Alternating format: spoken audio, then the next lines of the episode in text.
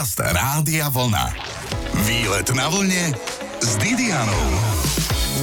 Platí, že ak sa sneh valí, donovaly sú väčšinou neprejazné, ale za to platí aj, že na donovaloch mávajú kopec snehu, aj keď ho inde môžeme hľadať lupou. Ako fungujú snežné delá, koľko kilometrov z jazdoviek zídeš na donovaloch, čo majú lanovky okrem riadneho lana a prečo je nočné lyžovanie večer. Aj o tom sa porozprávame práve v tejto hodinke na výlete na vlne. Či už nosíte lyžiarky alebo len obdivujete super lyžiarky ako je Peťa, prajem dobré počúvanie práve teraz na pravé poludne. Výlet na vlne s Didianou. Aké to je mať pod palcom lyžiarske stredisko? No asi musíš mať veľký palec, alebo čo na to treba. Aj to som zisťovala od Braňa Veľkého, ktorý šéfuje lyžiarskému stredisku na Donovaloch. Sme tu, pozeráme sa von oknom na lyžiarov a popri tom sa Braňa pýtam, ako dlho ste už šéfkom? Fú, asi 40 rokov, necelých. To je dosť. 40 rokov? Alebo 35 možno. Neverím, však ako to ten horský vzduch tak to pomáha, že máte hladkú pleť a strašne dobré vlasy. No, neviem asi. Prestal som to rátať, ale už sa to tam bude niekde blížiť. Ja si vás pamätám, dlhé, dlhé roky sme spolu nahrávali snehové správy do rádií. Ako sa vyvíjala zima za tých, keď vravíte 35 rokov? V podstate tie zimy sú stále na hojdačke. Začínali sme ešte, keď nebolo umelé teda technické zasnežovanie. Vtedy, keď nebol sneh, tak sa neližovalo. Teraz tým, že už sa dá vyrobiť sneh, tak to nie je také dramatické a väčšinou sa nám podarí vždy zasnežiť z jazdovky pred sezónou a celkom tie zimy sú úspešné a nevidím v tom nejaký dramatický rozdiel. Naozaj všetci hovoria, že voľa, kedy tie zimy boli také tuchšie, pevnejšie a teraz, že je to teda nič moc. Ale tak z pohľadu lyžiarského strediska, keď si môžete zasnežiť, chápem, že vám to tak neprekáža, ale cítite ten rozdiel, nie? Áno, toto nám pomohlo a samozrejme, že to technické zasnežovanie vylepšuje tú situáciu a ten sneh ani pri tých otepleniach sa netopí. Ľudská pamäť je taká, že rýchlo zabúda na tie zlé veci a pamätáme si len tie krásne nostalgické Vianoce, ale za tie roky, čo som ja tu, tak boli aj v 80 rokoch, aj 90 rokoch e, zimy, kedy kvítli aj vo februári kvety na Donovaloch. Mm-hmm. Takže je možné, to už by vedeli povedať nejakí experti, je možné, že sa to zhoršuje vo vzťahu k nejakým teplotám. Je badať e, trochu menej prírodného snehu, ale práve my sa už spoliame len na ten technický, pretože aj lyžovanie sa zmenilo. Čiže je lepší technický sneh? Je lepší tým, že aj konštrukcia lyží je iná. Už sú tie lyže carvingové, ľudia oveľa agresívnejšie teda lyžujú a už by sme asi ani nedokázali udržať lyžovačku na prírodnom snehu tak ako predtým. Ja sa len spýtam veľmi laicky, ten technický sneh dokáže lepšie držať než ten klasický? Ako aj dlhšie vydrží? Áno, vydrží dlhšie, pretože my vieme robiť rôznu kvalitu snehu, čiže buď keď chceme, urobíme suchší sneh, keď potrebujeme nejaký podklad, tak ho robíme mokrejší, aby proste to zamrzlo doslova na betón. A keď to zamrzne, tak to potom dlhšie drží asi? Keď to zamrzne, tak to drží dlhšie a keď je veľmi veľký mráz alebo napadne nejaký suchý sneh, tak dokonca ešte aj dáž nám trošku môže pomôcť, pretože ho zhutní a je to lepšie ako podklad. Ako veľa vody minieme, keď potrebujeme zasnežiť takú zjazdovku? No, väčšinou na celé stredisko minieme okolo 100 tisíc kubíkov vody za sezónu, takže je to veľa vody, ale napriek tomu tú vodu berieme z našich zdrojov a vraciame ju prakticky naspäť do prírody, čiže po zime znovu skape a vráti sa tam, odkiaľ sme ju zobrali. Chudera voda skapatá. ale tak to je pekné, lebo však zároveň zalívate tie zjazdovky na ja. Kedy bola taká najtuchšia zima, to si pamätáte? Vtedy Bolo. vám vlastne príroda pomôže a nemusíte toľko zasnežovať? Boli roky, keď boli veľmi studené zimy, ale my prakticky zasnežujeme vždy, keď sa dá, čiže od toho prvého novembra sme pripravení vždy zasnežovať a využijeme akýkoľvek mráz, aby sme ten technický sneh mohli dávať na zjazdovky. V podstate robíme to vždy pre istotu, lebo sezóna je dlhá, chceme, aby sa lyžovalo do konca marca, niekedy do apríla, takže mm-hmm. vždy, keď je to možné, tak zasnežujeme, keď e, klesne teplota, dajme tomu pod minus 3-4 stupne pod nulou. A koľko treba snežných diel, aby sa zasnežila komplet zjazdovka, aj o tom už o chvíľu na výlete z lyžiarského strediska. Počúvate výlet na vlne s Didianou. Viete, že ak lyžujete po zastavení lanovky, tak vás môže zachytiť lano z ratráku, aj keď je tento obor kilometr od vás? No aj také veci sa dejú. Sme na Donovaloch a rozprávam sa s Braňom Veľkým, ktorý patrí k Donovalom už roky. Braňo, koľko snežných diel treba na zasneženie takého kopca jednej z jazdovky? To sú už také skôr technicko-matematické úvahy. Dielo dokáže zobrať 5 litrov sekundových, záleží to, aký typ dela je to Takže zhruba, keď len tak pre zaujímavosť, každých 50 až 70 metrov máme bod, na ktorý sa dá pripojiť zasnežovacie zariadenie podľa toho, aká je teplota a samozrejme aj vlhkosť, tak podľa toho sme schopní zasnežovať. Čiže vy tie diela potom nejakým spôsobom aj natáčate, že stará sa o to nejaký človek, ktorý dohliada na to, aby tá zjazdovka bola súvisle zasnežená? Áno, máme, máme na to ľudí, ktorí sa o to starajú, ktorí sledujú výšku snehu a podľa toho, aj podľa expozície, či je to južná expozícia alebo severná, či je to strmšie alebo menej strmý svah, tak podľa toho dávame ten sneh do určitej výšky a už za tie roky vieme, vieme, že kde koľko snehu treba, aby bola všade dostatočná výška snehu, aj vzhľadom k tomu, že keď prichádza jar, tak na južné svahy svieti slnko viac, čiže tam toho snehu sa pokúšame dávať viac, aj keď je to teda tá južná expozícia, tak tiež dáme viac snehu. A čo návštevníci? Sú disciplinovaní? Čo ja viem, zasnežujete a oni sa vám postavia pred to delo. Dá sa to vydržať? Alebo sú, hrozí tam nejaké nebezpečie, keď sa preto postavia? Toto mám pocit, že sa každým rokom zhoršuje, že v podstate ľudia nejak nerešpektujú tie pravidlá, ktoré by tu mali platiť. E, už čo sa týka aj počas zasnežovania, kde by nemali vstupovať na zjazdovky. Stáva sa nám veľmi často, že nám lyžujú po kábloch, alebo prerežú hadice, z ktorých následne začne striekať voda. Musíme tie hadice demontovať, dať ich opravovať alebo vymeniť a to sa stáva pravidelne. Potom ešte druhá kategória, ktorá lyžuje, keď sa upravuje, aj teraz sa nám stal prípad, že skialpinista večer išiel hore, zachytilo ho lano z Kezborera. To Čo to je? je? Stroj na úpravu svahu. Ratrak? Ratrak, áno. Ratrak. Našťastie narazil do toho lana tak, že ho len kompletne vyzulo z lyží a ostal bosý na svahu, ale našťastie sa mu nič nestalo, takže no. mohol sa naspäť poobúvať a ísť ďalej. Aspoň ho dobre vyoziavalo už, keď teda nedisciplinovane jazdil. Dúfam, že teda všetko dobre dopadne, takéto strety všelijaké. Aj by ste ma vedeli povoziť na ratraku? Určite, určite. Je to celkom atraktívne, dosť ľudí sa o to zaujíma, čiže keď je záujem, tak to vieme sprostredkovať. Aj normálne, že príde niekto len tak, že prosím vás, povozíte ma na ratraku? Úplne nie, ale vieme to zabezpečiť, ale možno pre návštevníka je to atraktívne, ale pre pracovníka je to dosť nudná záležitosť, ozaj to musí mať rád, pretože je to ako keď polnohospodár orie pole a toto musí robiť každý deň. Väčšinou deti majú veľký záujem ako stať sa úpravárom alebo Áno. ratrakárom. Vždy im vravím, že keď sa budú zle učiť, tak potom to budú môcť robiť. Čo je to tak zle platené do keľu? Nie, nie je to zle platené, ale tým, že, že je to dosť taká náročná, ťažká robota večer. V posledných rokoch, čo som vravel, nie len to, že oni to musia perfektne upraviť, ale aj to, že tí návštevníci večer sú dosť agresívni a je lietajú im popred tie stroje a sú do strese, aby niekoho nezranili alebo ne, neboda ešte niečo horšie. Takže je to ťažká robota. Niekedy v ďalších výletoch na vlne teda pokojne môžeme nasadnúť do ratráku. Vraj ratrakár Vinco sa už nevie dočkať, kedy vám porozpráva, čo v ratráku počúva a tiež koľko žere. Ten ratrák napríklad. Zostaňte na vlne. Výlet na vlne s Didianou. Čo si zobrať na pláž, aby ste zaujali? Vraj lyže. Opačne to môže byť práve na lyžiarskom svahu. V plavkách by ste teraz určite vynikli. Ako pozerám cez okno tu v lyžiarskom stredisku Donovali, plavky nemá nikto. Vonku je každý naobliekaný do teplej zimnej výbavy. Rozprávam sa práve s Braňom Veľkým, ktorý velí stredisku na Donovaloch. Braňo, tak predstavte nám zjazdovky. V podstate Donovali majú dve také strediska. Jedno je pre slabších lyžiarov, to je záhradište. Tam máme lanovku a tri také také väčšie vleky plus 5 malých vlekov, čiže to je prevažne čas, kde sa v podstate všetky deti od pomaly narodenia naučia lyžovať a potom je čas Nová hola, kde už sú aj červené zjazdovky, kde už sa dá zaližovať, teda aj takým, ktorí sú náročnejší a tam sú štyri zjazdovky, ktoré sú už celkom pre náročnejších lyžiarov. A uvažujete aj o nejakej čiernej, že by sa pridala? Môže sa tu vôbec ešte pripojiť nejaká zjazdovka, či už sú kapacity akože v podstate plné? Máme jednu takú krátku čiernu zjazdovku, ale to je vždy taká len atrakcia v stredisku, pretože tam to strašne málo ľudí využíva, pretože už tam už trošku treba vedieť lyžovať na čiernej zjazdovke. Čo sa týka toho rozvoja, tak e, sú tu nejaké úvahy, len v poslednej dobe je čím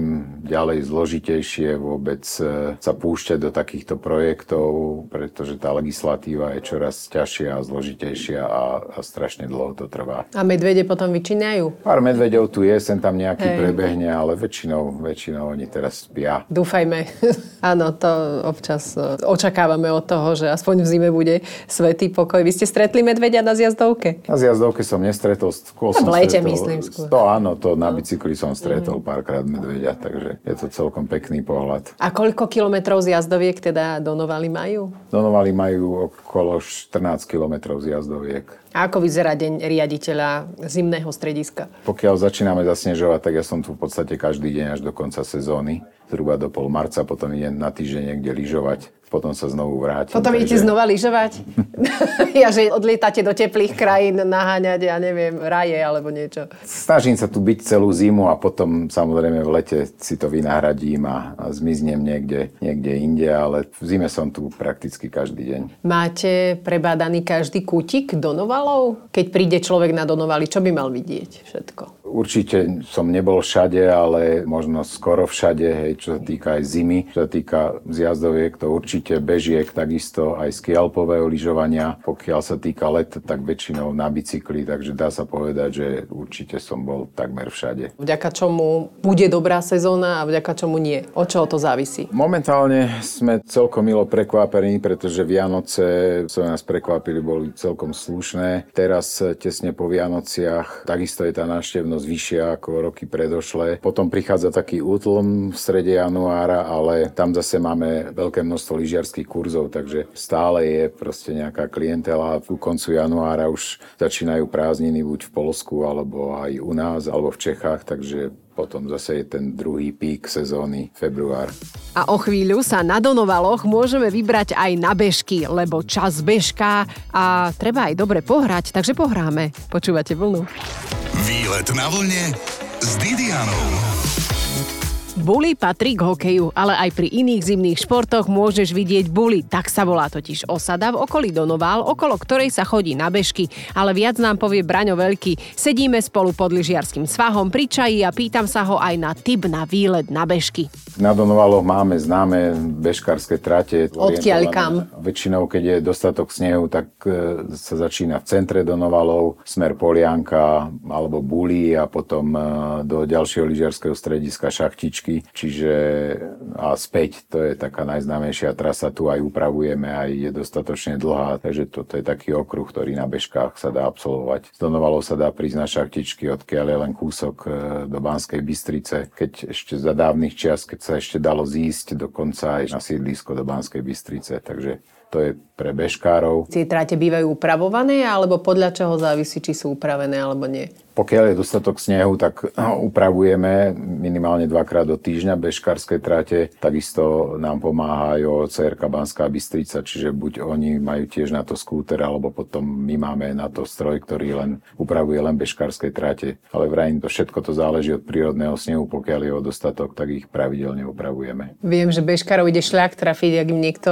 šlápe po tej stope, že to teda vie ich vytočiť až do červená. Áno, je, je to veľký zločin, áno? To je dosť veľký veľký zločin. Hej, ani ja to nemám rád, ale bohužiaľ chodia aj ľudia aj na pešo, takže musíme to akceptovať a nemáme nejaké páky na to, aby sme ich vylúčili, alebo takisto sa tí ľudia chcú pohybovať aj pešo a nemusia to byť len na bežkách. Horšie je to potom so skútrami a štvorkolkami, ktoré, ktoré tam nemajú čo robiť, ale aj mhm. napriek tomu ničia tie trate a s tým si momentálne nevieme nejak efektívne poradiť. To má na to dávať pozor, teda keď ide niekto so štvorkolkou po tých tratiach, kde by nemal, tak na to je nejaká polícia polícia lesná, alebo kto proti tomu môže bojovať? V podstate štvorkolky v Národnom parku alebo v ochrannom pásme nemajú čo hľadať a ani teda v lese, lebo tam je zákaz takýmto strojom a to už je otázka na Národný park alebo teda na ochranu prírody, ako s tým efektívne bojujú. Viem, že napríklad na skalkách som videla také cedule, že chodci nevstupovať na bežkárske tráte. Tuto máte tiež vyznačené? Máme to vyznačené, máme tabule aj zákaz štvorkoliek a skútrov, aj, ale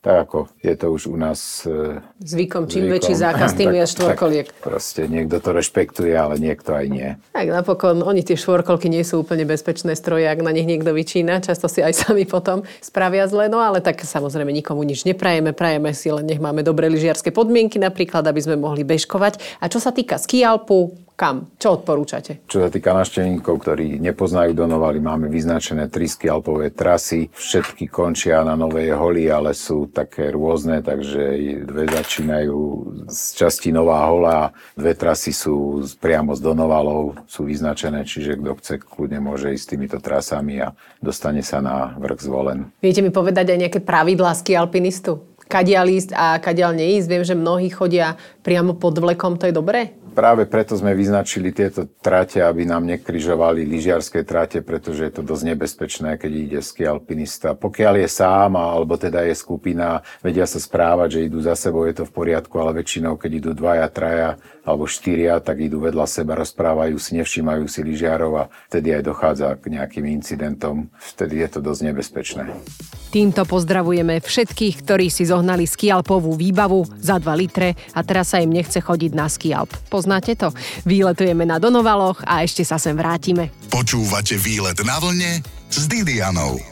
V regióne Stredné Slovensko nájdete viac ako 240 kilometrov upravovaných bežkárskych tratí. Raj bežeckého lyžovania je napríklad na Skalke v Kremnických vrchoch alebo sa vydajte po tratiach v okolí Šachtičiek a strediska Donovali.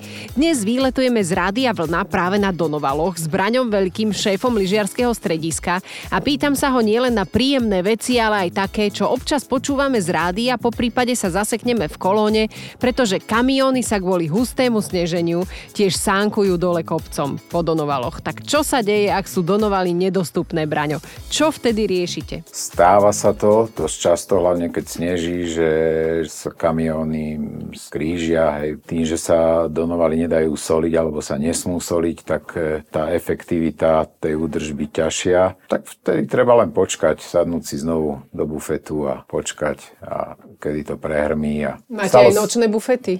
Určite, určite sú to aj bary, kde sa dá vydržať do rána. Ja aj bože, len to nie. Stalo sa dvakrát, e, možno za tie roky, kedy no, raz na Vianoce nebola elektrika asi 3 dní od štedrého dňa a vtedy už začína byť trošku problém v tých hoteloch, lebo po dvoch dňoch predsa asi už na tej izbe nie je tak teplo, ako by malo byť. My sme raz nemali vodu. Ale už je to dobre s tou vodou? Áno, teraz je vody, vody dostatok. Vodárne zrekonštruovali svoje zdroje a momentálne nie je taký problém, ako, ako bol predtým. Takže možno aj ľudia menej pijú tú vodu ako mm-hmm. predtým.